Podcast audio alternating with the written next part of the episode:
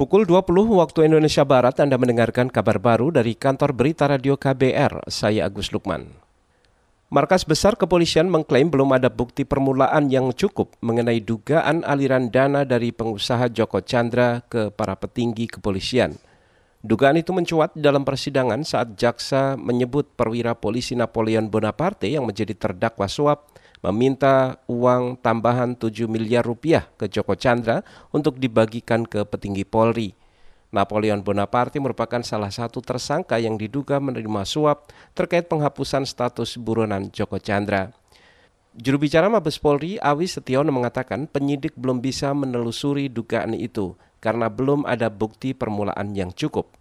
Malah itu belum terungkap. Kalau terungkap berarti kan ada ada buktinya. Itu buktinya belum ada. Yang ada itu adalah bukti ada aliran dana bahwasannya Joko S Chandra memberikan sekian uang melalui ini, melalui ini, melalui ini gitu loh. Paham rekan-rekan? Kalau orang ini ngakunya untuk ini, untuk itu, kan pengakuannya dia kan, paham? Kan itu semua harus dibuktikan. Ya, sekarang tugasnya polisi membuktikan yang tadi alirannya Joko Chandra tadi, paham? Yang untuk itu, yang katanya untuk ngomong ke petinggi, buktinya mana gitu? Itu yang belum terungkap.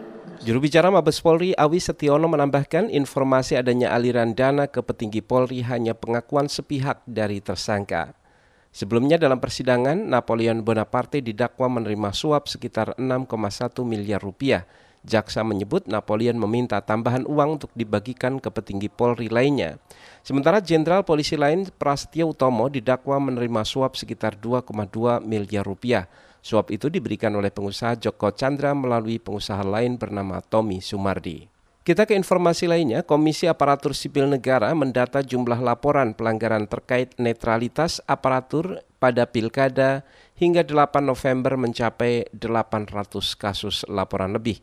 Asisten Komisioner KASN Nur Hasni mengatakan dari jumlah itu ada 600-an aparatur sipil telah mendapat rekomendasi hukuman dari Komisi Aparatur Sipil Negara.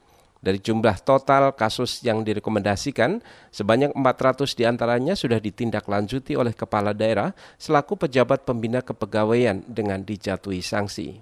Top 10-nya Bapak dan Ibu, ini ada di Kabupaten Purbalingga, Wakatobi ya, kemudian Bima, kemudian di, uh, ada di Kota Tomohon dan lain sebagainya.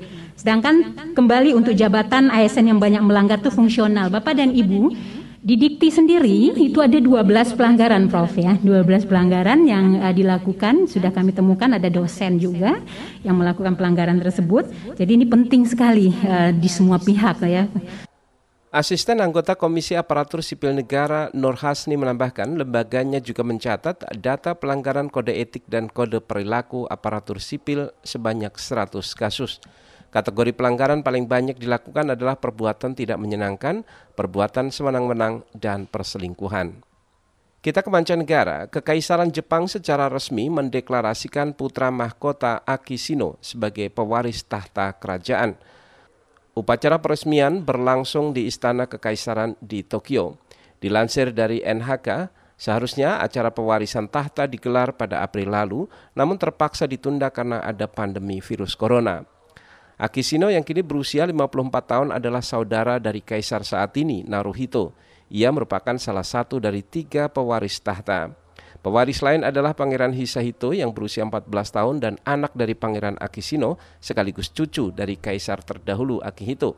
Pewaris tahta lain adalah Pangeran Hitachi yang berusia 84 tahun yang merupakan adik dari kaisar terdahulu Akihito yang sudah mengundurkan diri pada tahun lalu.